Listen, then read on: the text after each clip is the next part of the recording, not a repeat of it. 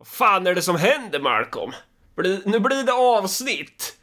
Apropå, apropå vad det är som händer. Jag såg på Twitter nyligen att så här, amerikaner, de tar inte av sig skorna hemma. Nej. Så var det flera amerikaner som sa, nej men du vet vad, jag har på mig skor i sängen ibland liksom. Och jag bara tänker så här, what the fuck? Ja, nej, nej. Vad, är det som händer? Och då kom det ju in något sånt där konto som hette Veyron. Med en bild på Veyron i ottan. Och började förolämpa amerikanerna. Och då tänkte jag, fan alltså det här, nu- är vi tillbaks Marcus. Ja, det är... Ja, Sverige! Fan vad nice alltså. Man känner ju Ja. lite så här... ja, Alltså det smutsigaste man, man som svensk kan, kan komma på är väl egentligen en sån här typisk... Eh, sån här dansk... Eh, vad fan heter det? Sån här som de gör på tisdagar. Sån här grispissorgie, liksom. Va? Ja, ja, det är så här. Det är väldigt vanligt i Danmark. Okej, ja. Ja, det, här, liksom- det här visste jag ingenting om. Jo, men jo, det, nej, det är väl säkert sant. It is known, Malcolm, it is known. Du vet ju, danskar är ju överlag ett smutsigt folk och varje tisdag när de ska ha lite hygge så bara vältrar de sig i grispiss och lera och så är de jävligt fulla och sen går de ut och skriker om hur Sverige är ett fruktansvärt land för att man inte får köpa sex öppet. Så är ju danskar generellt sett och det har vi ju vetat i många år, eh, flera hundra år. Det är därför vi har utkämpat 13 krig mot de här jävla barbarerna. Alltså det beteendet är typ mindre smutsigt än amerikanernas beteende. Danskar har inte på sig skor i sängen. Ex exakt! Och det, det, det är det som är så, och, och när man ställer upp den liksom, när man ställer upp den modellen mot varandra, det är först då man fattar hur jävla smutsigt beteende det är som de här jävla halvmänniskorna på andra sidan Atlanten ägnar sig åt. Fy fan alltså! Fy Jag, fan. jag vet att ibland så kommer det ju typ så här japaner till Sverige och bara säger vet du vad, i Japan då, då har vi en sån här, vi har typ en foyer eller en hall där man tar av sig skorna innan man går in. Och det var så här, har inte alla det? Ja, du menar, japaner kommer till USA och säger det? Nej, japaner kommer till Sverige ibland liksom och bara, ja men vet du vad, att i Japan då tar man av sig skorna och då säger ju alla svenskar bara, Ja. ja. Menar du att det finns länder där man inte gör det? Ja, jag... Men det, men det är det som det är. Jag hade ju massor med människor som kom in, alltså så här Twitter-rasister som bara sa, vet du vad, det är för att du bor i Afrika liksom bara. Det- Här, vita länder som USA, liksom till skillnad från Sverige, då, då jävlar liksom. Jag bara tänker så här, oj vej. El Ogro des las Americas liksom. Men, men, men hur som alltså. Och vi ska gå med i NATO nu. Vad är det för Ja, det skit? kommer ju inte att bli kul. Nej, de sitta där med de här jävla leriga människorna. Helt sjukt alltså. Ryska gruvfyllot är fan mer civiliserad än, än de här jävla aporna alltså. Men, men det, det är som det är Marcus, det är som det är med, med den där skiten. Vi, vi, ska, vi ska prata eh, skolan nu. Exakt. Eh, Ja. jag, jag vet inte hur vi kom in på det, men vi, vi pratade med varandra. Vi har inte gjort det på ganska länge för att jag befinner mig i en kaostunnel. Eh, det var först en kaostunnel som var valrörelse. Sen blev det så här tyst efter valdagen. Eh, och min hjärna varvade ju 7843 varv. Eh, och jag var väldigt, ja, uppe i varv helt enkelt. Och, och satt liksom och trummade på mina knän och inte visste vad, vad, vem är jag, vad gör jag nu? Eh, så jag ägnade någon kvart åt att gå in på Hemnet, buda hem ett hus. Och nu har jag jättemycket ångest för jag vet inte varför jag har köpt det här huset och eh, nu renoverar vi det som fan. Och det är, det är typ som att vara i en valrörelse, bara det att jag inte har en aning om vad som händer. Men det är jättemycket grejer som, som händer. Det här var ju det, den, den stora, hur ska man säga, naiviteten, dumheten. Jag bara tänkte säga, ja men nu när valet är över då kommer ju Marcus att ta och slappna av ett tag i alla fall. Alltså, jag, jag gjorde ju det och se vad som hände. Alltså, jag, jag slappnade ju av. Jag gick in på Hemnet och bara, jag ska kanske gå in på Hemnet. Och sen, eh, det är så här det blir. Ja.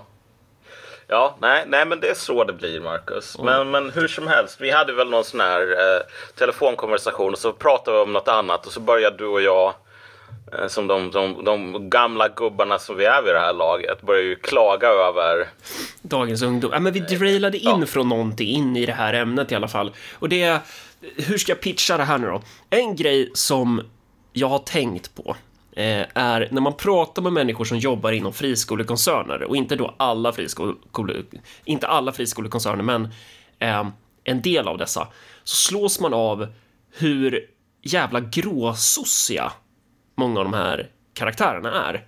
Ehm, jag fick höra en anekdot från en person som jobbar inom en viss eh, koncern att så här, när de ska bygga en ny skola eh, så kommer det typ byggföretag till dem och säger ja, ah, här är en offert. Det här är en skola vi har byggt åt kommunen här. Eh, vad tycker ni om det? Och så kollar de igenom den här listan och i den liksom, ska man säga, i offerten så har man då upp, ställt upp till exempel mobbningsfria zoner. Ett jättestort glashus där, där man på grund av att det bara är en öppen yta, alltså det är så ologiskt i sig själv liksom, att eh, på grund av att det är så mycket yta så kan man inte bli mobbad där. Så bara, bara man lägger eh, 70 miljoner extra så kan du ha en mobbningsfri zon. Och gör man inte det, ja men då är man ju för mobbing, typ.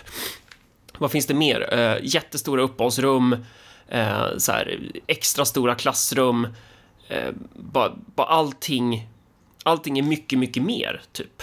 Allting är mycket dyrare och det friskolekoncernen säger är, du vet den här memen med den här mannen som bara säger nej, punkt. Mm.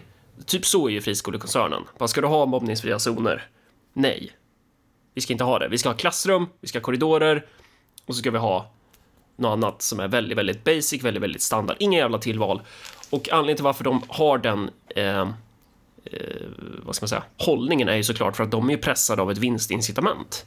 Mm. Och, det, och det, det, det gör ont i mig, för jag hade ju föredragit en situation där staten äger varenda jävla skola och det är identisk utbildning oavsett om du växer upp på Östermalm eller i det eviga jävla exemplet då, Degerfors. Um, att det, det, ska vara, det ska vara samma produkt så. Och, och därför så blir det ju extra jobbigt när det är de offentliga skolorna som har blivit en, en dansk pissorgie i massa konstiga experiment. Att, mm. att det är så här, om du kommer till en kommunal skola idag så kan du gå in i klassrummet och bara säga, jaha, eh, vad, är det här ett uppehållsrum? Nej, det är inget uppehållsrum. Det här är en lektion och, det, eh, och anledningen till varför att ungarna typ hänger sig i eh, typ kablarna i taket och försöker ha ihjäl varandra med en kniv därför att det, vi, vi prövar en ny pedagogisk modell. Nu mm. kanske jag är lite tillspetsad, men bara lite. Och så här, ja, men var är bänkarna då?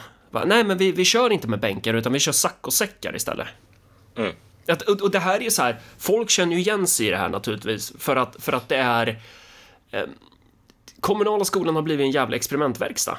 Och, mm. och eh, många av de här etablerade friskolekoncernerna har ju då blivit som nästan en skyddad, eh, skyddad atmosfär eller bara så här skyddat eh, en skyddad plats från den här galenskapen. Och det är ju mm. det som gör det extra sorgligt, för det borde ju vara det borde ju vara de kommunala skolorna som är gråsossiga. Det borde vara de som bara säger så här, nej, vi ska inte ha en massa tillval. Vi, vi, så här, vi företräder eh, folket, det här är folkets pengar, vi, vi ska satsa på kärnverksamhet, punkt slut. Men mm. så är det inte så.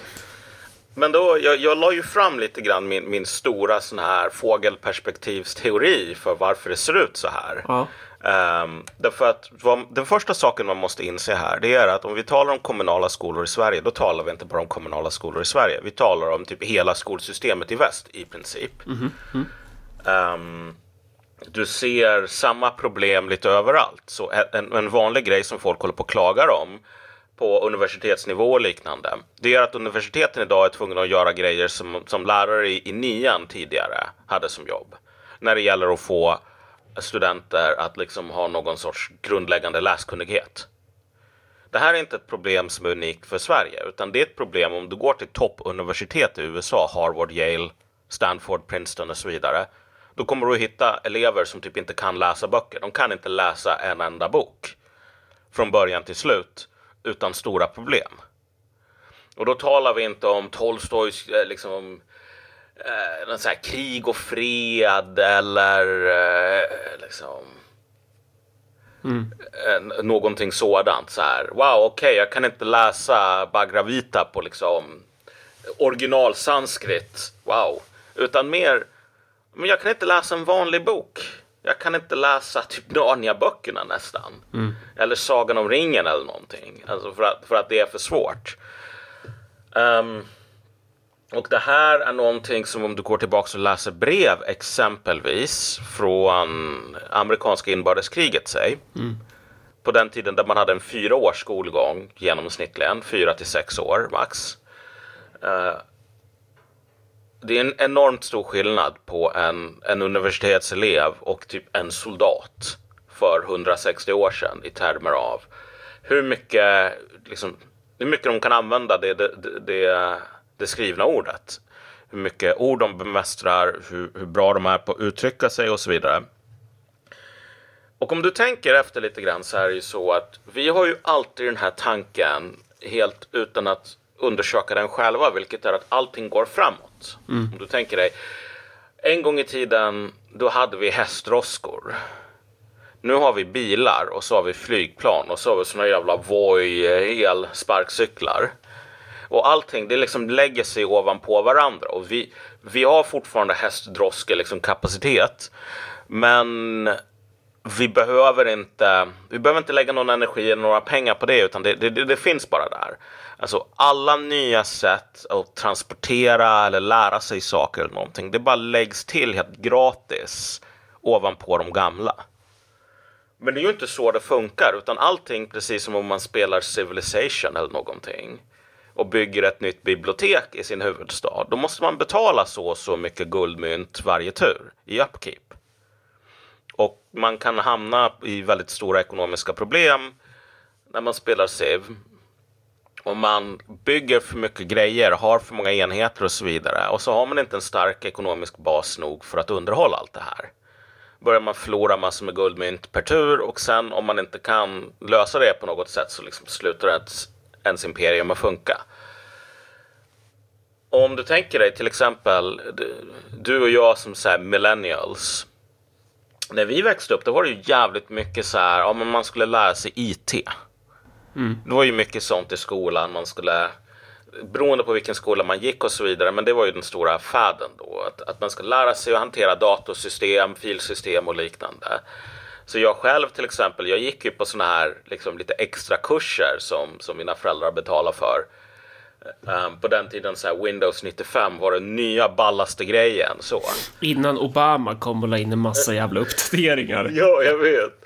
Uh, precis, alltså men, men, men det är ändå så här, man la ner ganska många timmar bara på att lära sig och bara så här ska man använda en dator. Och sen så var man ju intresserad av det själv, så man, man lärde ju sig det mesta själv utan lärare eller något sånt där. Och jag tänkte ju fram till ganska nyligen att okej, okay, men du vet, jag har lärt mig det här. Uh, som du vet, som ungdom. För du vet, äldre människor, de kan ju inte använda datorer. Mm. Och jag, är ju, jag var ju ungdom så jag lärde mig det här och det betyder ju att alla andra ungdomar som kommer efter mig de kommer ju lära sig det ännu bättre liksom. För det är framtiden, det är så allting funkar. Men du vet zoomers idag. När zoomers kommer in på så här Eh, olika kurser eh, på universitet, inklusive vissa som har med liksom, datorer att göra. Då är det så här att du skickar dem en grej via mail och så trycker de på ladda ner och så mejlar de tillbaka och bara hjälp, jag vet inte hur man öppnar den här grejen. Jag vet inte, den bara försvann. Jag tryckte på ladda ner och så bara försvann den.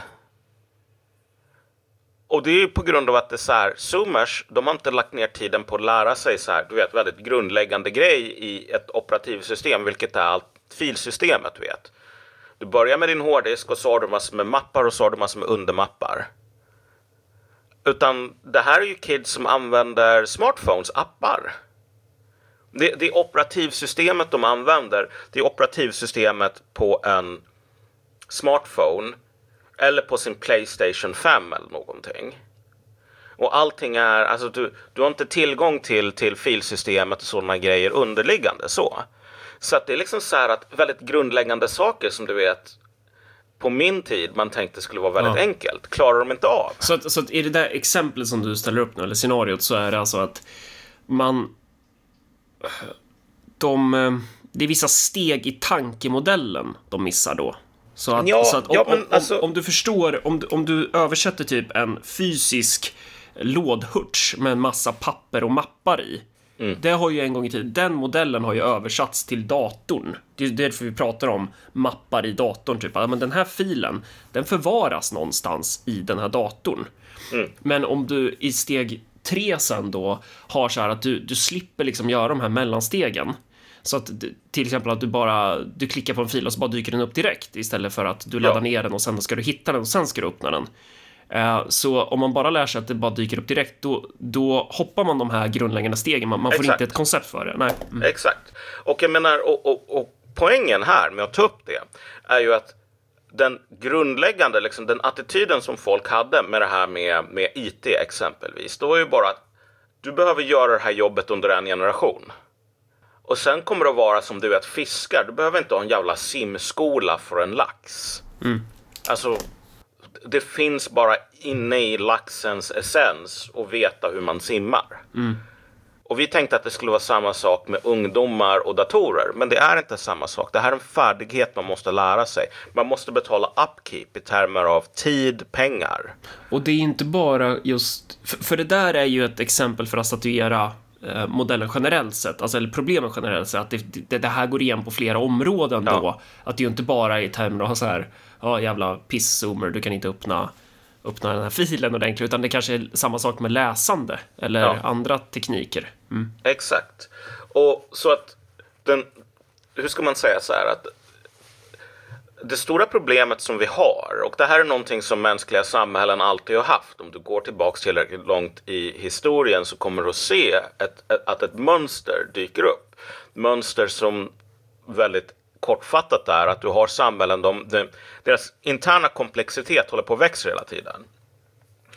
Det blir mycket mer eh, långtgående arbetsdelning. Det blir mycket längre såna här varukedjor och liknande. Men sen så når det någon sorts maxtak. Eh, och så håller det på och vacklar ett tag. Och sen så börjar den här komplexiteten bara gå sönder. Eh, och sen på, på olika sätt och vis, vissa långsamma, vissa snabba, vissa våldsamma, vissa fredliga, så går du tillbaks i komplexitet. Ända tills du kommer en ny, ny nivå där du kan så att säga upprätthålla, så att du kan betala upkeep på allting som du har.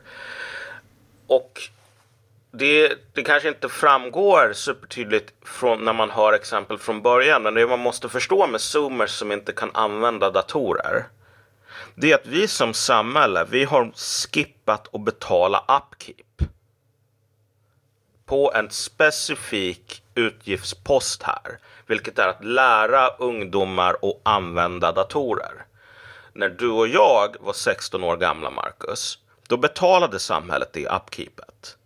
Och det behöver inte bara mätas i pengar, utan det kan mätas i så här kulturella värderingar, det kan mätas i tid investerad.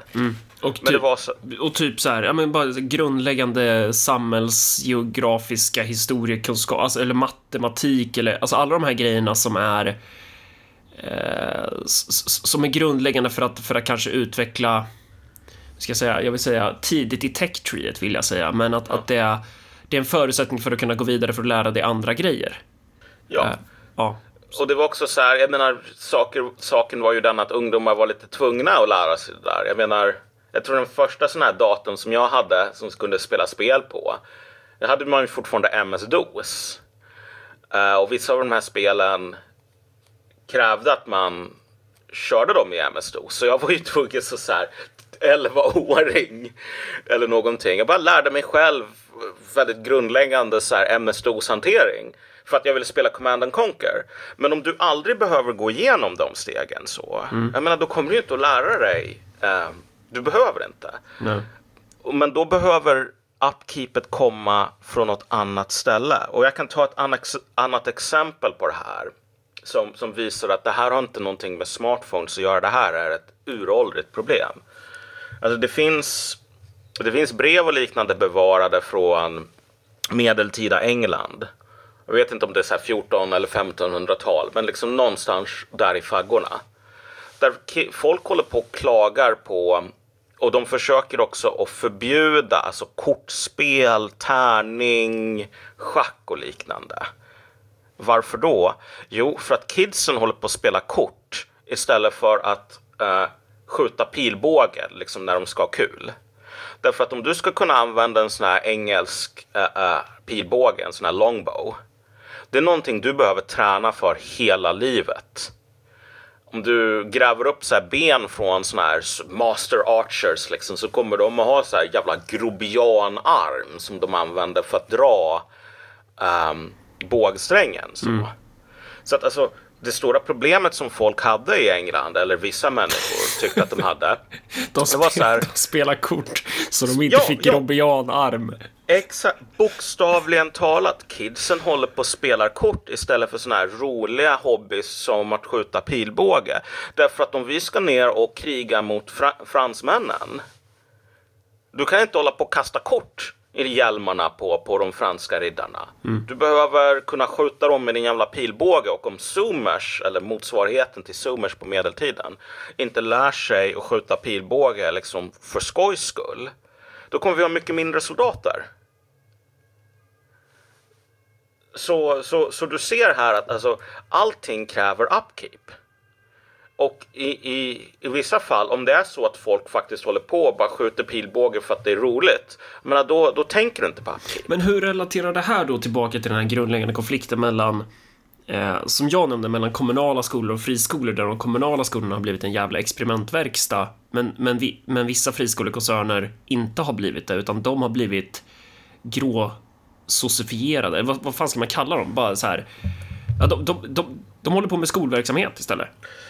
Ja, alltså den stora grejen där är ju att varför så är kommunala skolor en experimentverkstad idag? Alltså många gånger så är det så att när du ser när du ser situationer där det bara okej, nu håller folk på med sjukt jävla dumma experiment som det inte går att förstå varför de gör det. Det är bara helt CP-skadat. Då är det för att den, den underliggande logiken här är att spara på upkeep. Ehm, Men då borde ju friskolorna också göra det för att sparar man på upkeep så tjänar man mer pengar. Ja, i teorin ja, och det är ju många som gör det. Alltså friskolor sparar ju väldigt mycket på sådana här gympasalar och massor med sådana saker. Jag menar även bra friskolor sparar på de grejerna. Även en bra friskola idag är inte, hur ska man säga, lika robust eller gedigen som en bra kommunal skola var på 70-talet. Utan det är så här att du får du, du går till McDonalds men du får fan inte plusmeny nu för tiden. Nej, det är mindre... Hamburgarna är mindre. Jag käkade nuggets igår. De smakar, de smakar fan skitkonstigt. Jag, Mm. jag blev rädd att jag... Ja, nej men det är, det är en, precis, det där, det där är ett, ett tema för ett eget avsnitt. Ja. Jag har ändå skrivit lite och gjort lite research på det här med fast snabbmat. Men, men vi, vi, ja, nej, men jag skrev en krönika som blev ganska poppis till Compact om det. Så, så Ja, ja, liksom. ja det, det är bra. Ja. Det är klart det blev. Jävla amerikaner. Här sitter jag med mina vet. skor på inomhus och enda jag bryr mig om är min burger. Exakt. Nej, men, men så här. Så att okej, friskolor, det finns de som är så här gedigna gråsossiga, men alltså du kommer inte att få en jävla gympasal och du kommer inte att få massor med mattanter som, som är facklig kontrakt och sånt där. Nej, men du kan... eh, Fast vet du vad? De kan till och med ha bättre mat fast till en billigare kostnad. För att de bara har ett smart, de har smartare management. Och det är det som är det är det som stör mig, att så här, de lyfter ut vinst och till följd av vinstincitamentet så konkurrerar de ut en sektor som om den sektorn bara hade skött sig så, hade ingen skulle, så skulle ingen kunna driva friskolor i det här jävla landet för det skulle vara omöjligt att konkurrera med kommunala skolor. Men du, idag är det ju motsatsen. Ja, nej men alltså visst, jag, jag, jag köper det där ehm, till, till, till, till stor del. Men det, det man kan säga är bara så här att jag menar de här koncernerna som är bra skolor nu, de sysslar ju med marknadsdifferentiering. Ja, hur men... Intressant. Hur menar du då? Jag menar bara så här att ehm, nummer ett, okej, de behöver inte ta alla problem med eleverna. Ja, De just det. kan vara väldigt, de kan vara väldigt ehm, Ja, precis. De sorterar utifrån. Ja, de, de plockar russinen ur kakan. Och sen så kan de också appellera till föräldrar som är, om du vet, de har massor med tid, pengar, resurser att lägga ner på sina barns väl och ve, vilket alla föräldrar inte har. Ja, det där, för det där är ju jävligt intressant att titta på hur, hur olika friskolor... Det, man börjar ju redan se de trenderna. Jag tror att det kanske är ännu tydligare i Stockholm som har gått... Som har hållit på med de här experimenten mycket längre. Men att... Och, och speciellt i kombination med svenska invandringspolitiken och vad fan vi har fått för typ av samhälle till följd av det. Men att eh, du har ju vissa koncerner som det är tydligt att de nischar sig mot svensk medelklass. Sen har du ju andra koncerner, typ, jag vet inte, Thorén Business School i Örebro är så. Det är väldigt mycket mjukis eh, byxbärande personer från Vivalla där till exempel. Alltså att det blir en viss typ av nisch. Um, och, och, det är ju inte bara att kanske mellan alltså etnicitet, utan det kanske blir subkulturellt också. Det, och det blir väl en naturlig, det blir väl, det blir väl naturligt på en marknad någonstans. Att det blir den typen av, eh, för, för det man kan säga att all, såväl kommunala skolor som friskolor som olika sorters friskolor, de jagar ju alla olika former av att minska upkeep. Exakt, mm. exakt. Men, men alltså, de kommunala skolorna har ett mycket större problem.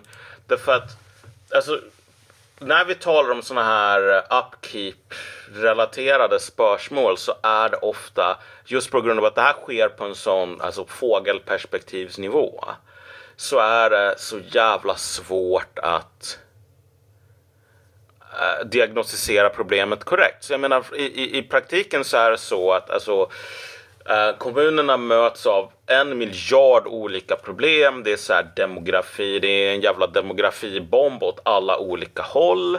För många äldre, för många yngre. Um, för många invandrare. Ja, för många invandrare etc. etc. Det är inte nog med lärare. De här lärarna har inte nog med kvalifikationer. Bla, bla, bla. Skatteintäkterna är inte vad de alltid var och mm. så vidare det finns inte någon person som sitter där som någon sån här Skynet AI och bara okej, okay, vet du vad, det här är var, var problemen började någonstans. Alla de här miljarderna olika röda lamporna i en cockpit liksom. Um, okej, okay, det här är det riktiga problemet. Och vi börjar med att lösa det genom att trycka på den här knappen och slå av det här reglaget och liknande. Alltså, jag har kollat på ganska många sådana här videos av som handlar om, handlar om flygkatastrofer. Och väldigt ofta så är det så här att innan piloterna har klurat ut vad som är fel med planet så är de alla döda. Därför att om du har en jävla varningssignal som bara blinkar, alltså det är svårt att veta vad den handlar om, även om du vet vad varningssignalen står för. Liksom. Det kan vara så att ena motorn är borta, det kan vara en trasig sensor eller någonting. Kontentan här är att det är jättesvårt ofta när man är mitt inne i ett problem och veta vart problemet börjar, var det slutar och hur man löser det. Så, och för sån jävla kommunalpolitiker någon som kommer så här bara säger jag har en jävligt bra lösning, sacosäckar. Mm. Mm. Alltså det är det är som kattmynta alltså. Mm. Därför att okej, okay, nu har vi en grej här helt plötsligt. Sacosäckar. Mm. Eller någonting annat. Som ska lösa det här jävla varningslamporna och, och uh, alarmen som håller på och blinkar och föräldrar som är sura och så vidare. Okej, okay, men vi testar den här nya grejen. Den kanske hjälper. Jag, jag har en take här. Mm. För, för, för alltså friskolor och kommunala skolor um, det jag kommer på mig själv med att säga gällande kommunala skolor är att de har blivit en experimentverkstad för transferiatet. Och sen tänker jag igen och, och så vänta lite nu. Friskolor är ju per definition också transferiat, för de livnär sig ju också på skattemedel och är ju liksom nischade i den typen av transferiatkapitalism som eh, svensk höger är, ser som liksom den primära eh, kärnväljargruppen någonstans. Det här är det viktigaste de det, här är ju, det är ju det här de helst vill värna. Hellre det än typ så här de gamla industrimagnaterna typ. Ja. Um, men så det är transferiat på båda sidor. Men du har en annan typ av hierarkisk uppdelning. För om, du, om man pratar om vems upkeep eller vems vinst. Så i friskolorna så är de ordnade på ett hierarkiskt sätt där ägarna är väldigt ute efter att så här.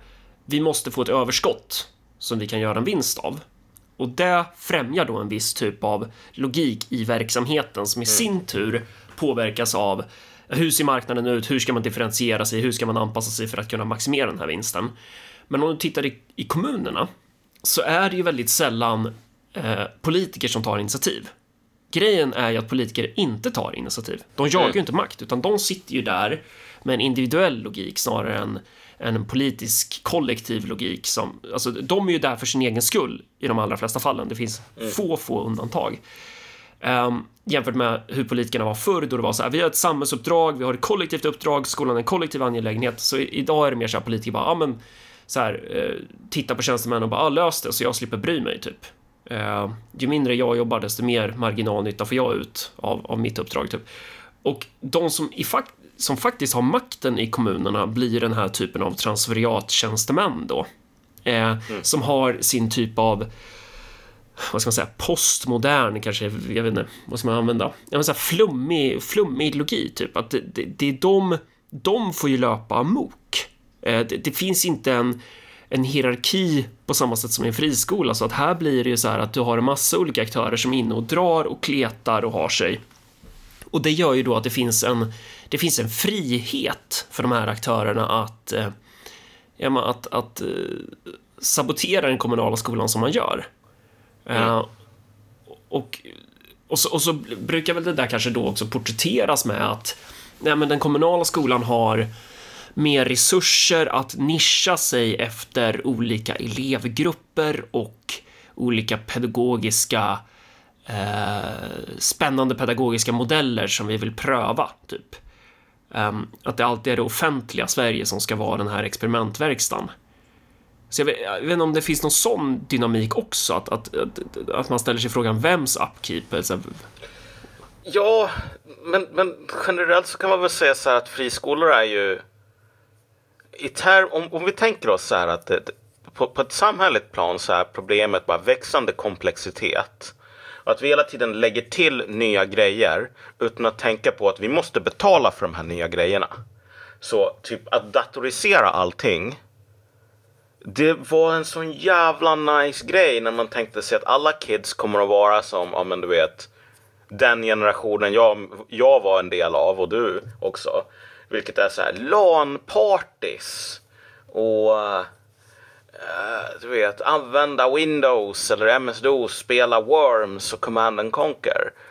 Och då är det så här, fan, du vet kidsen, de håller på att träna det här jävla bågskytteriet helt gratis. De får de här grobianarmarna och vi lägger inte ner en enda krona på det. Precis, de kan starta en podd och dra en massa spelreferenser i. Ja. Men det kan inte dagens zoomers, för de har inte gjort hela processen. Mm, de kan väl bara dra jävla Fortnite-referenser eller något sånt jävla mobilspel. Här är vår nya podd. Det är ChatGPT som pratar med sig själv. Ja men ungefär, alltså jävla zoomers. Ja. Men det, det är så här att du vet, du, du gör alla de här grejerna när det, när det framstår som gratis och sen när det visar sig att nej, vet du vad, du måste betala. Okej, okay, nu måste du lägga till ett till jävla moment här i skolan, vilket är att fortsätta att lära kidsen hur man använder datorer. Uh, eftersom nu, nu bryr de sig inte om att, nu, nu spelar de kort istället för att hålla på med bågskytteri här. Då är det ingen som vill betala. Men å andra Men, sidan, alltså det är väl naturligt att vi var tvungna att lära oss datorer i skolan för att det var inte naturligt att man lärde sig det hemifrån i alla hushåll. Nej, nej, nej. Och, och det är inte naturligt nu heller. Ja, fast det är väl mer nej, naturligt nej, alltså, idag. Nej, hur, ja, men, hur skulle det, det vara mer det beror, naturligt? Ja, men alltså, det beror på vad man menar med att lära sig datorer. I det sättet du menar att lära sig... Vi pratar om olika saker här, för att så här, det är ju jävligt många familjer som bara så här, ungen skriker, jag lägger iPaden i knät på den. Ja, Exakt, jo men det, det har ju gått upp jättemycket. Nu lär man sig att använda en iPad, men det är just de människorna som lär sig att använda en iPad och ingenting annat som aldrig lär sig alltså sådana här väldigt grundläggande grejer för eh, att liksom en, använda en, en, en citat riktig dator för riktigt jobb liksom. Och då kommer man till universitetet och så är det en jävla universitets adjunkt där som bara okej, okay, nu måste jag alltså vara den som lär mina elever hur man laddar ner en jävla pdf och öppnar den. Det här är fan inte mitt jobb. Men är det inte ett bättre exempel att ta det här som du började med i början, det här med att, alltså typ läskunnighet? Jo, ja. men jag, jag tar det här bara för att jag tycker, nej, jag tycker att det här är ett bra exempel på grund av att när vi la till en till grej, en till, ett till framsteg för våran civilisation Så här, klippte vi en, en ett steg i förståelseprocessen, typ, eller? Nej, ja, men, nej, men alltså vi, vi tänkte inte på att det krävs massor med upkeep. Alltså om du tänker dig hur, hur saker och ting var början på 2000-talet. Det var ju så här att du hade, man skulle bygga kommunhus i Second Life. Allting skulle bli IT. Mm. Men det var ingen som tänkte att IT, det är inte bara en grej som gör saker bättre. Och många gånger så gjorde inte IT saker särskilt mycket bättre. Men det är också en grej som när du väl har det, då måste du fortsätta betala för fucking evigt. Om du ska ha så att liksom alla de här systemen som tidigare hanterades på andra sätt nu ska hanteras genom IT, då måste du se till så att folk har de färdigheterna. Du måste fortsätta betala för det. Det är som att lägga till ett jävla bibliotek till alla städer i SIV. Okej, okay, du får alla de här, du får mer science. Men om det inte är en del av sättet som du vinner på. Mm. Du måste fortfarande betala kostnaden för alla de här biblioteken. Det kanske till och med är någonting som aktivt skadar dig. Och, och, och just det här med IT-exemplet är en ganska liten grej, men det visar på våran naivitet rent samhälleligt. Att så här, det kommer massor med nya balla grejer och vi bara wow, okej, okay, nya balla grejer, det är gratis. Och så visar det sig att de inte är det, men sen när, när det är dags att betala, då gör vi inte det. Och så får vi massor med problem sen. Alltså, om du tänker dig att du har ett samhälle som gör så på alla områden. Då kommer, du vet, vi, vi tänker att vi har en novis som spelar Civ 6. Mm. Och du som ett proffs på Civ 6, Marcus. Du vet att ganska tidigt i spelet så bestämmer man sig. Ska jag vinna genom kultur? Ska jag vinna militärt? Ska jag vinna genom vetenskap? Mm den, den, den, den proffsiga spelaren bestämmer sig för det tidigt. Inte på runda ett liksom. Men mm. kollar liksom vilka resurser han har och så vidare. Men sen liksom runda 80 eller någonting. Då bestämmer han sig. Mm. Eller kanske tidigare. Ja, ja, mm, ja. Men, men hur som. När han väl har bestämt sig.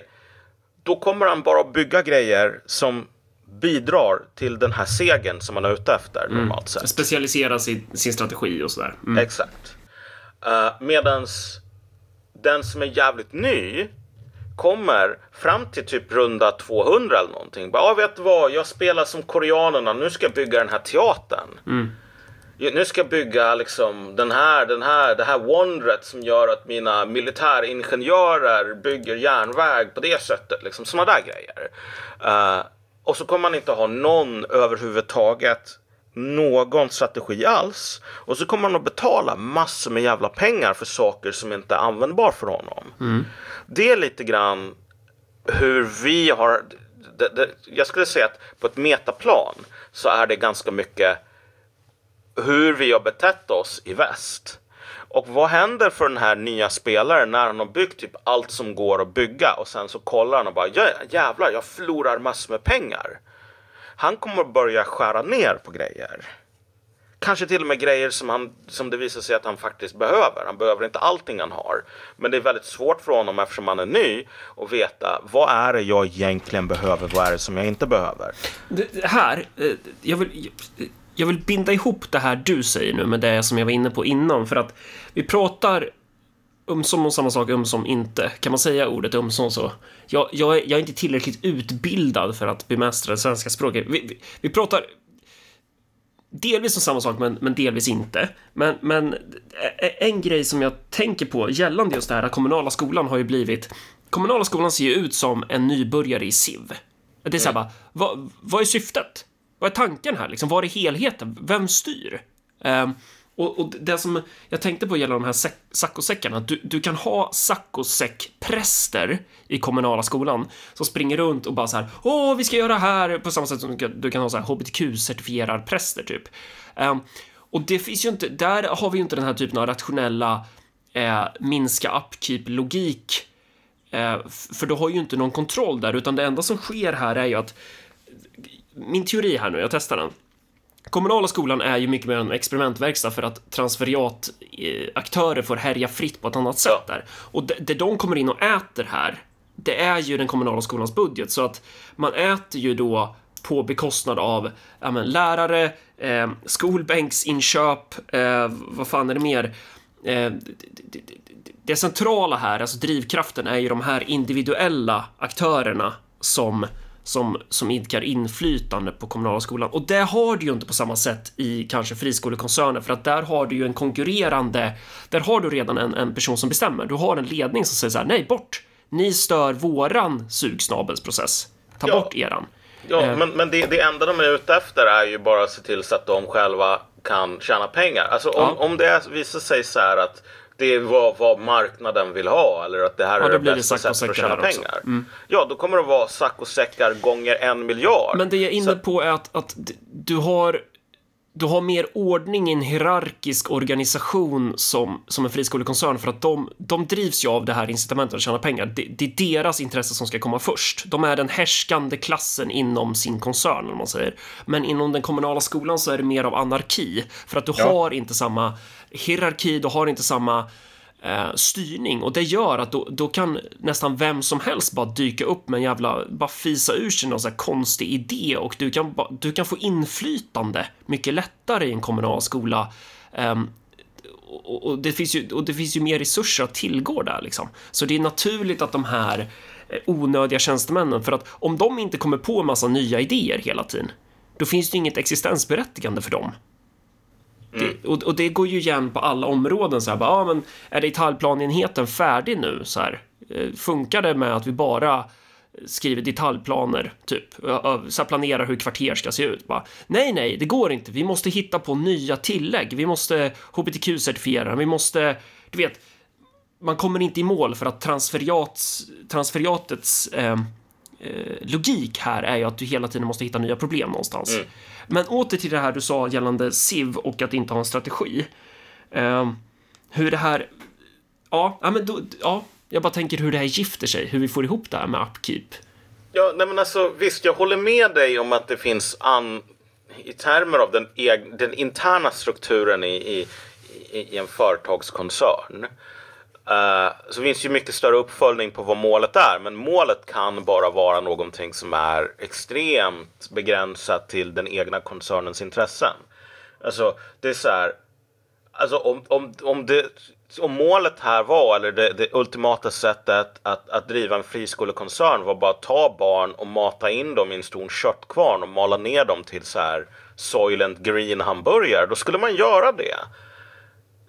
Det, liksom, man har inte utrymme, och det här är väl både en styrka, det här är ju koncernens styrka, man har inte utrymme att säga så här, men vi, vi, vi står för vad som är bra för samhället. Och, och på det här paketet med Soylent Green så kommer det vara en sån här vapensköld eh, som, som ser jävligt fake ut.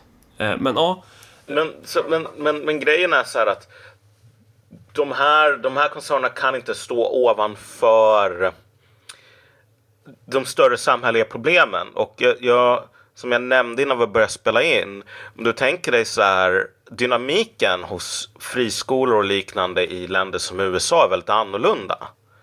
Därför att där har du så här att om du är rik då ska dina ungar gå på en skola som kostar en halv miljon kronor per elev per år. Åtminstone det är avgifter.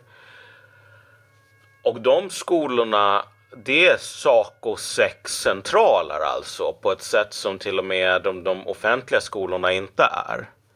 Där är det pronomenrundor och flum och bla bla bla hela tiden. Det är inte mycket så här, nej men vet du vad, man ska lära sig att läsa på riktigt. Därför att vad de håller på, vad de är till för, det är att se till så att ungarna ska komma in på de bra universiteten.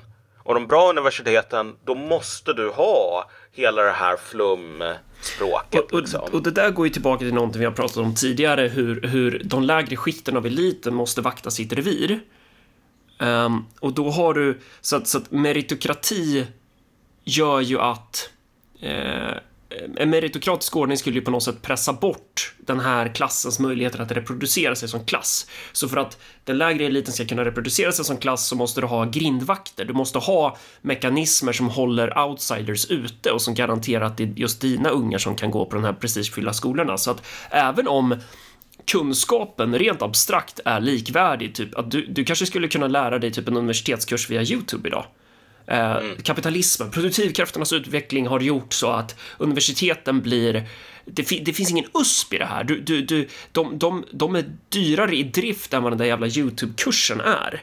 Eh, och, och kunskapen är likvärdig. Men trots det så måste universitetsutbildningen väga tyngre vid antagning till en viss eh, anställning eller för att kunna komma in i det här reviret som den här klassen vaktar. Och då har du väl samma logik här då att för att du ska kunna gå på Harvard eller vilket, vilket Ja. jävla exempel vi tar så måste du gå på prestigeskolor hela uppväxten. Och prestigeskolorna nischar sig ju då inte i termer av den konkreta meritokratiska kunskapen, utan de nischar sig ju i ritualer. De nischar sig ju i, för det är genom ritualerna som du markerar ditt revir och skiljer på de som är inne och ute. Och de som inte kan de här ritualerna, eh, ja, de är ju fucking, det, det är simple surfs, det är såhär Ja. pöbel. De, ja. Ja men exakt. Alltså, jag menar föräldrarna, föräldrarna här som är involverade, de har inte heller lyxen att kunna se, ha liksom det här fågelperspektivet. De, de är intresserade av sina, sina barns framtid. That's it. That's fucking it. Uh, och vad det skulle innebära här rent konkret i, i, i ett läge där de här toppuniversiteten nu håller på att avskaffa alla standardiserade prover. Um, Alltså en skola som säger vi har inget flum men vi lär dina barn att läsa lika bra som en soldat från år 1600 eller någonting eller 1860 i alla fall. Det är bara så här, tack men nej tack. Det är skitkul att min unge kan skriva ett brev som om han levde för hundra år sedan medan han jobbar bakom disken på McDonalds. Men jag tar nog hellre saccosäckarna liksom. Exakt, för det är en kulturell, det är en kulturell utbildning som du lär dig, eller hur?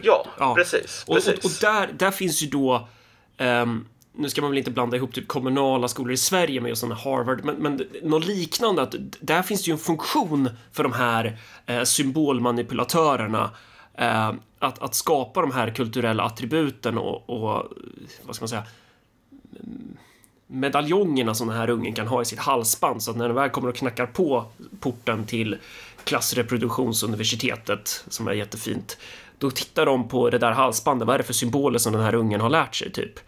Och sen spelar det ingen roll om den här personen inte kan läsa en jävla bok för huvudsaken är att det är en av oss. Ja, och återigen i termer av hur det här funkar så är det ju också så att vi, vi har ett samhälle där massor med funktioner kräver att folk kan läsa och skriva. Det var en sån där, också en sån där sak som, som en gång i tiden tänkte att det här kommer att kosta jävligt mycket i upkeep. Hela tiden, för evigt och se till så att alla kan läsa och skriva. Men över tid, då glömmer man bort det. Man glömmer bort hur jävla mycket jobb det är. Och så bara säger man så här, nej men vet du vad, vi kan lära oss så jävla mycket annat. Ehm, och och det, det, det är därför som så här, eh, mänskliga samhällen har ofta den cykeln. Man samlar på sig för mycket komplexitet och så kommer man på att man, man spelar liksom en 30 turer civ utan att kolla på hur mycket guld man tjänar per tur. Och så bygger man bara nya grejer hela tiden. Och så stirrar man upp och så bara wow, okej, nu är jag på minus 200 guld per tur. Jag har 1000 guld kvar, jag kan inte sälja mer resurser. Hoppsan. Um, och därefter så blir det bara massor med kaos. Så alltså, om du tar, om du tar Rom var ju en miljonstad vid, vid år 100 efter Kristus säg. Mm. 500 år senare då bor en 20 000 människor där. En jävla bruksort. Ja men det är verkligen, det, det är så här. Bruksort, du har ruiner av tempel kvar men marmorn är borta, man har liksom bärt bort den. Och så är det så här får som betar på Forum Romanum. Och sen Och så är danskar som Ja. springer runt och rullar sig i fårpisset. Ja, precis. Och sen du vet tusen år senare, år 1500. Då är Rom en okej stad liksom. Eh, och sen dra, dröjer det dröjer mer än ett millennium på fullaste allvar innan Rom ens kommer i närheten av vad det var liksom år 200. Det dröjer liksom nästan ett och ett halvt millennium. Alltså, så där, det där är inte så ovanligt. Och återigen, romarna hade lite grann det problemet. Bygg en ny akvedukt, kom en ny legion, allting sådant. Men ha, har inte det här också att göra med... För du var inne på det här med den här nuben i Civ, som, Ja. eller vilket spel som helst. Man, man bara så här, man bara spontana fram lite. Bara, ja, jag testar det här. Så, vilket ju är logiskt om man inte vet exakt vad det går ut på och exakt hur du ska eh, pursua den, den eh, eh, di- din strategi för att på, på bästa möjliga sätt nå vinst på så kort tid som möjligt så, så, så, så gör man ju sådär. Men men man kan väl se det där speciellt inom skolan också, eller typ inom de flesta områden, alltså att det är total förvridning om vad syftet med skolan är. Ja. Och det blir väl logiskt kanske för att, för att idén om Ja, men idén om ett... Nu låter jag väldigt flum, men idén om att samhället är en kollektiv angelägenhet är ju inte närvarande på samma sätt idag som det kanske var under 1900-talet. Att, att då oavsett om du levde i ett socialdemokratiskt land eller vilket land i Västeuropa du ens levde i så fanns det mer en, en sammanhållen helhet där skolan ingick. Idag är det mer så här bara, äh, men skolan, det är bara så här, det är en plats där du hamnar på som så här eh, kontextlös individ. Och sen så bara sitter du av den tiden och sen ska du som kontextlös individ karva ut din lilla del av det här utrymmet som vi kallar Sverige. Att det, det är inte... Hur ska jag förklara den här uppställningen mer? Men att, att det är... Ingen bryr sig typ om skolan bara så här förfaller för att så här, Ja, ja, exakt. Ja. Därför att man har så jävla mycket andra saker. Alltså skolan får klara sig själv. Ja, men, men det, det är också så här, det, det är dygdigt att säga att skolan ska klara sig själv för att det, man ska inte ens tänka i termer av att samhället är ett samhälle, att det är en kollektiv angelägenhet, utan det är bara så här, nej, men det, naturligtvis ska det vara en marknadsplats, precis som när det gäller diskmedel. Att det, det bara, man ska kunna välja, eh, så här, att det, det blir så, eh, vi, vi, vi, vi tänker ju inte Fan, jag hittar inte riktigt vad Nej, men- jag, jag, men du fattar Det- typ vad jag är på väg? Ja. Alltså grejen är ju att vi tänker inte på kostnaderna. Alltså de, de bara försvinner. Du nämnde det tidigare i en sån här konversation apropå det här med din upplevelse av att renovera. Att så här efter ett tag du fick någon, någonting av dig lite grann att perspektivet att jag menar, om man blir tillräckligt rik då är det väldigt enkelt så att man tappar respekten för materiella ting. Ja.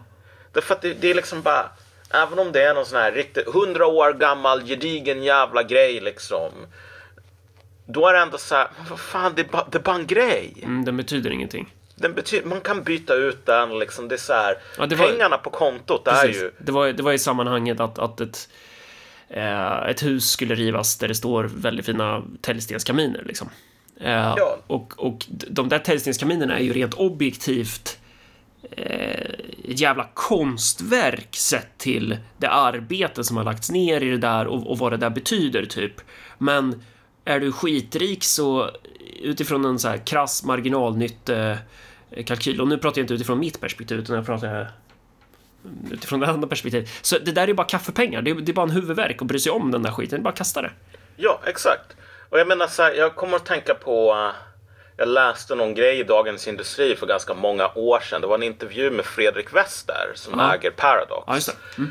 Och då var det ju så här att själva, själva rubriken eller underrubriken var citat. Plötsligt fanns det miljarder på kontot. Du vet, går in, loggar in på banken, internetbanken och säger så här. Ja, vet du vad? Sparkonto. 4 miljarder kronor. Äger Fredrik Wester Paradox?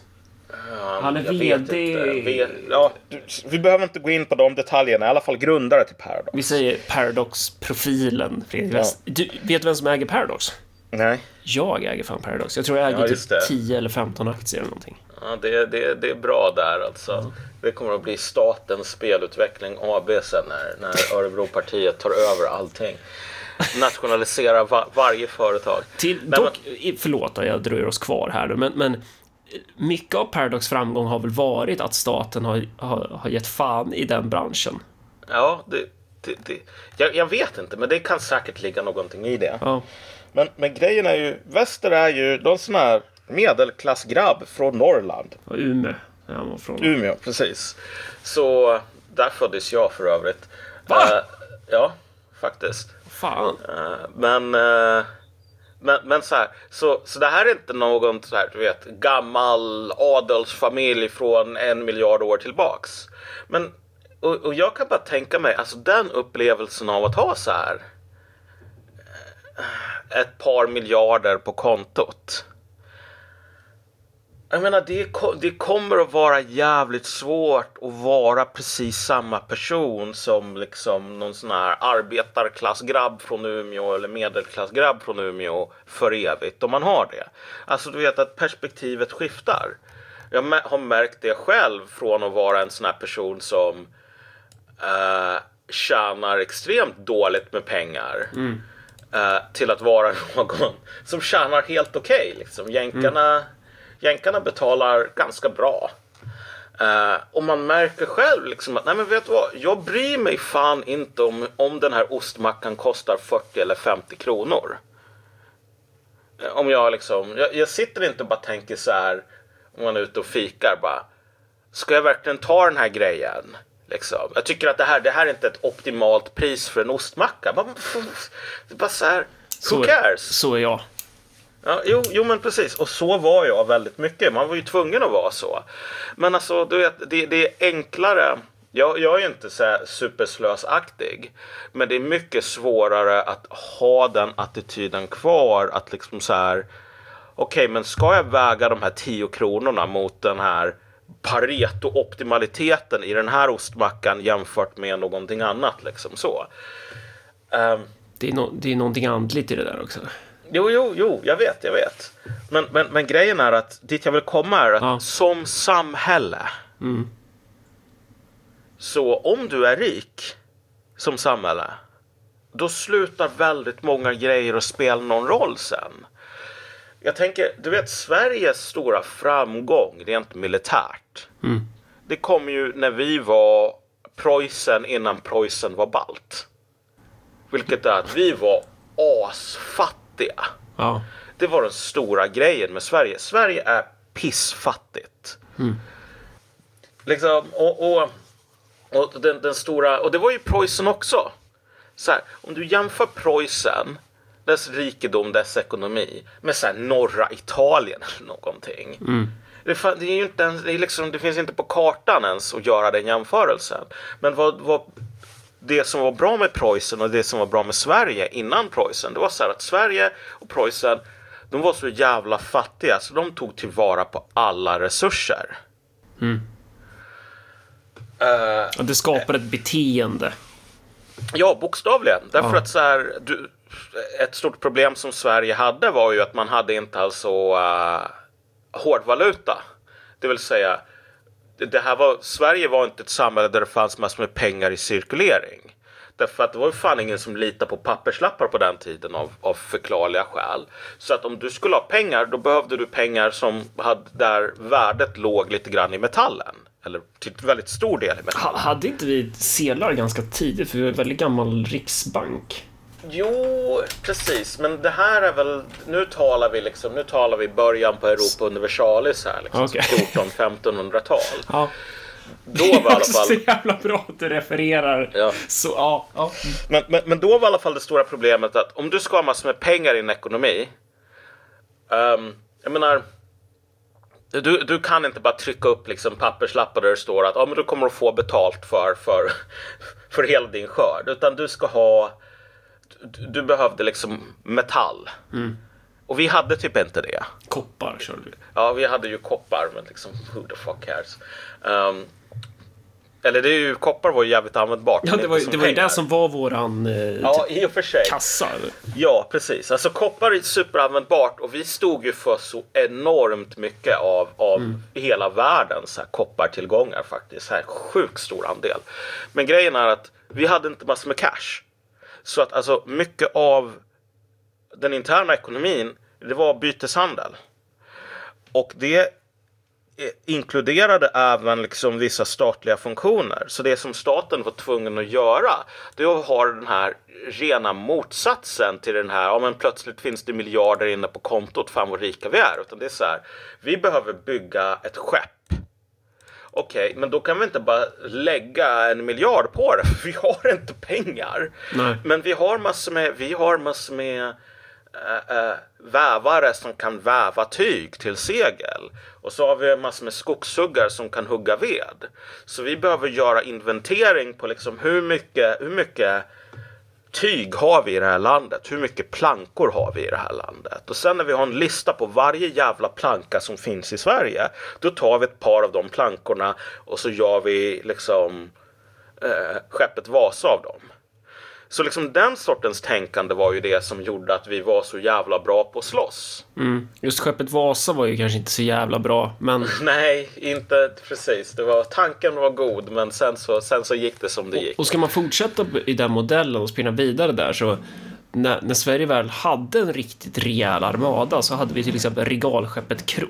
Nu låter min skrivare, min skrivare har inte funkat på ett och ett halvt år, men den gör såna här jävla ljud. Köp aldrig Brother. Vilken jävla skitskrivare det är alltså. Fy fan. Eh, så, nu verkar det som den har stört färdigt. Vad var jag? Jo! Nej, den låter fortfarande. Eh, vi hade ju regalskeppet Kronan.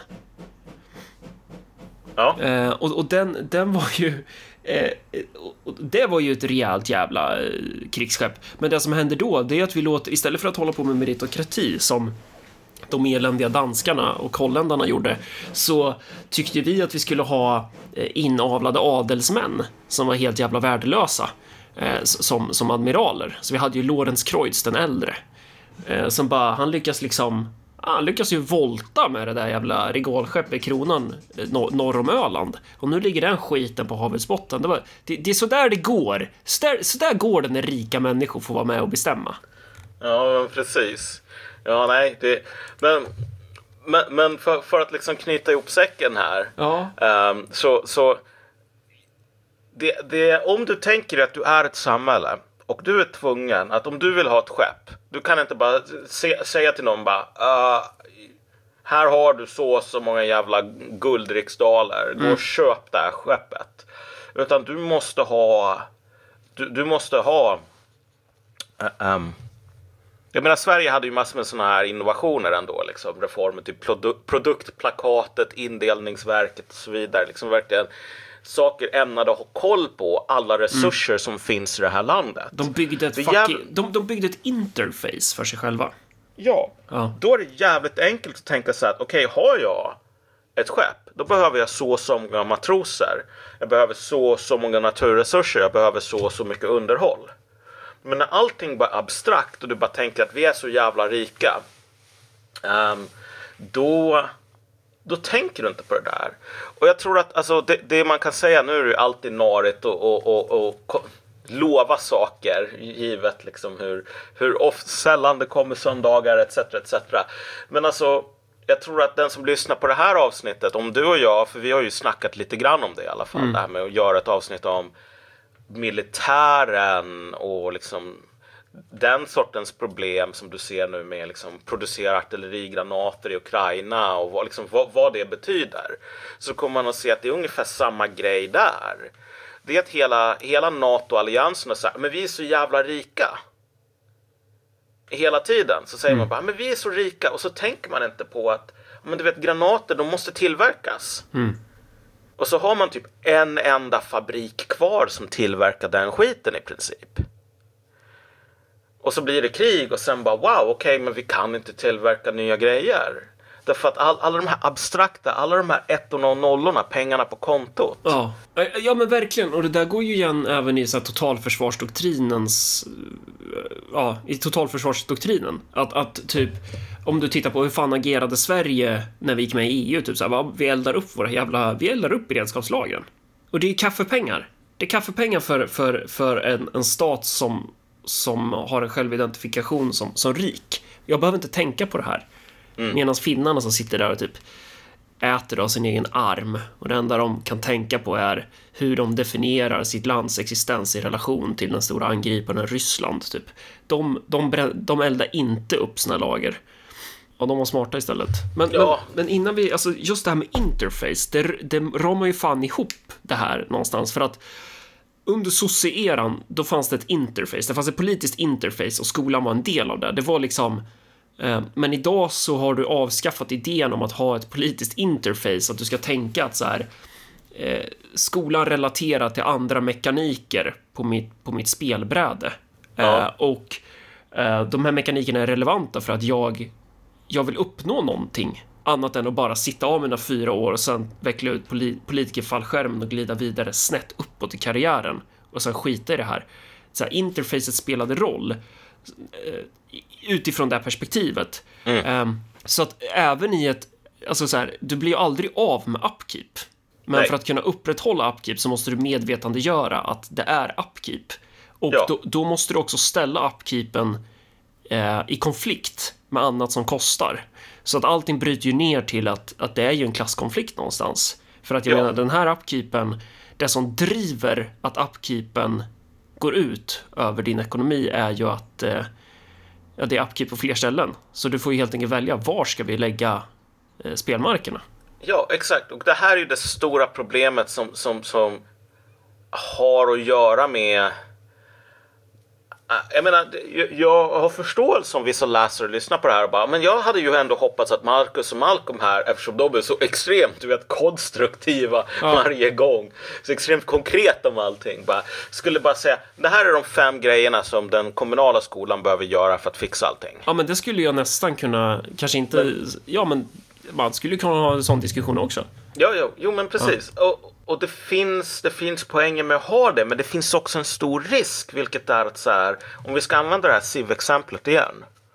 Tänk dig, du, du, har, du har den här överhettade ekonomin.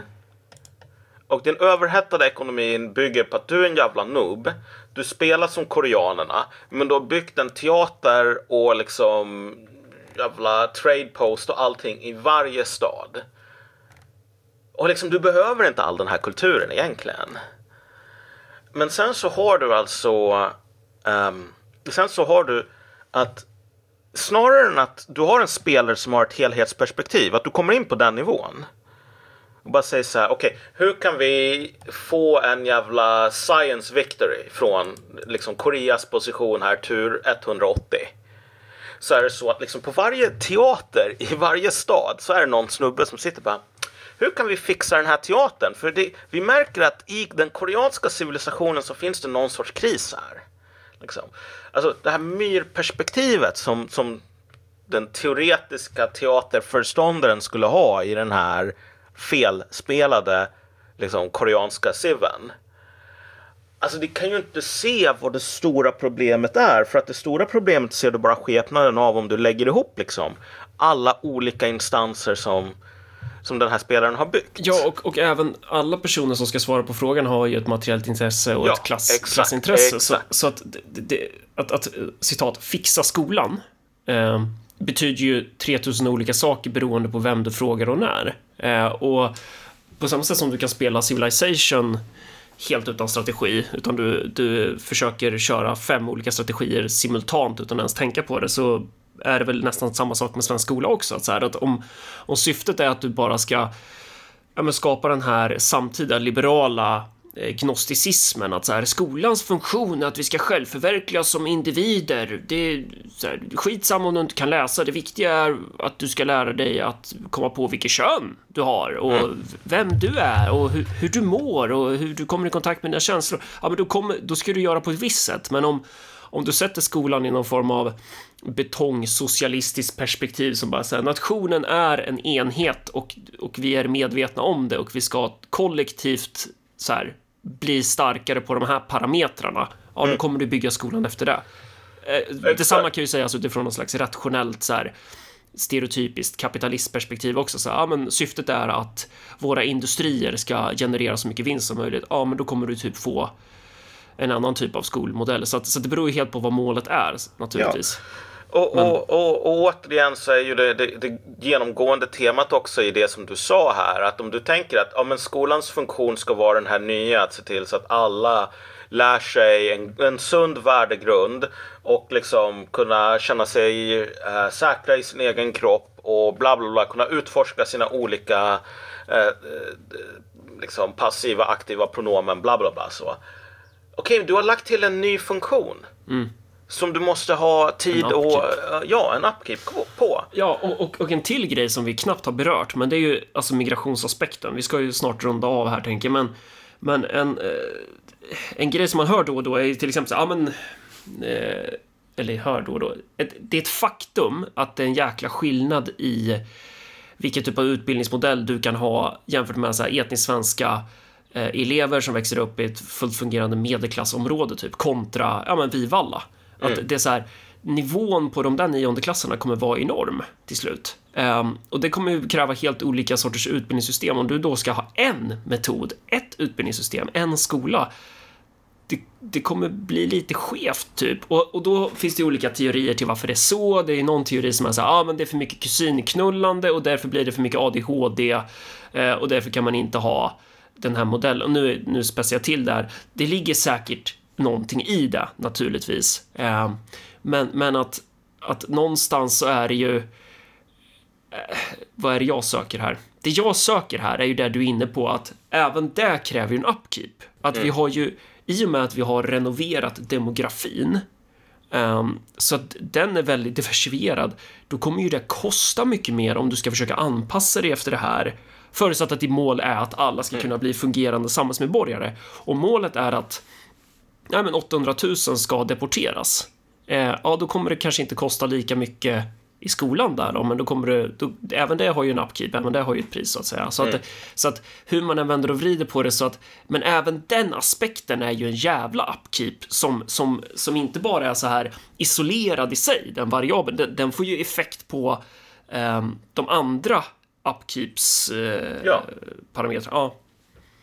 Nej men exakt. Och, och som sagt, ehm, om vi, vi, vi, vi eh, om vi, om vi faktiskt får, får ändan ur vagnen eh, så med det här avsnittet lite grann om typ militären och så vidare. För det är ju många av de sakerna som vi har sagt här gäller där också. I termer av faktiskt bara så här. Kan de här matroserna segla, navigera ett örlogsfartyg? Kan de använda en radar? Spelar du någonting just nu? Nej, nej, nej, sorry. Jag scrollar igenom en grej här. Ja. Um, men, men alltså den sorten så här, när vi ställer fr- frågan i, i skolan, bara, ah, men vet du vad, kidsen kan inte läsa. Då håller den amerikanska flottan på att säga, vet du vad, kidsen idag, typ de kan inte navigera via kartor. Om, om så GPS-systemet går ner, så här, du vet, Google Earth fast för militären, då kommer ingen att kunna hitta någonstans. Och det är också så här för att du vet att lära sig att navigera via kartor och, och äh, stjärnor och sånt där. Det kräver upkeep. Man måste lära sig det. Eh, speciellt eftersom typ alla vet att om det blir ett, ett riktigt krig. Kineserna och ryssarna har såna här antisatellitvapen. Som de har sprängt satelliter med. De kommer att spränga amerikanska satelliter, navigeringssatelliter första grejen de gör. Liksom, första timmen i det här kriget. Och sen så kommer man att vara tvungen att använda av mer primitiva metoder. Det är lugnt, Elon Musk köper en ny satellit från Just det. McDonalds och skickar upp den. Ja, det är Starlink liksom. Star, ja. Ja. Nej, men, nej, men, så, att, så att allt som vi säger här, det är verkligen inte begränsat till skolan, utan de, de här sakerna, det är en mycket mer, en, en mer civilisatorisk logik här. Ehm, så i takt med att vi, vi undersöker den från lite fler vinklar så kommer nog bilden att bli klarare för de flesta lyssnare. Eventuellt. Eventuellt, precis. Men eh, ja, där har vi ett avsnitt. Då ska vi säga något... Eh, vi... Eh, jag tycker det är så svårt att inleda och avsluta saker. Hur gör man ens? Vi, vi säger tack för att ni har lyssnat och på återhörande helt Ja, enkelt. tack för att ni bor i ett land där man tar av sig skorna när man kommer hem till någon. Ja, fan bra sagt med K alltså.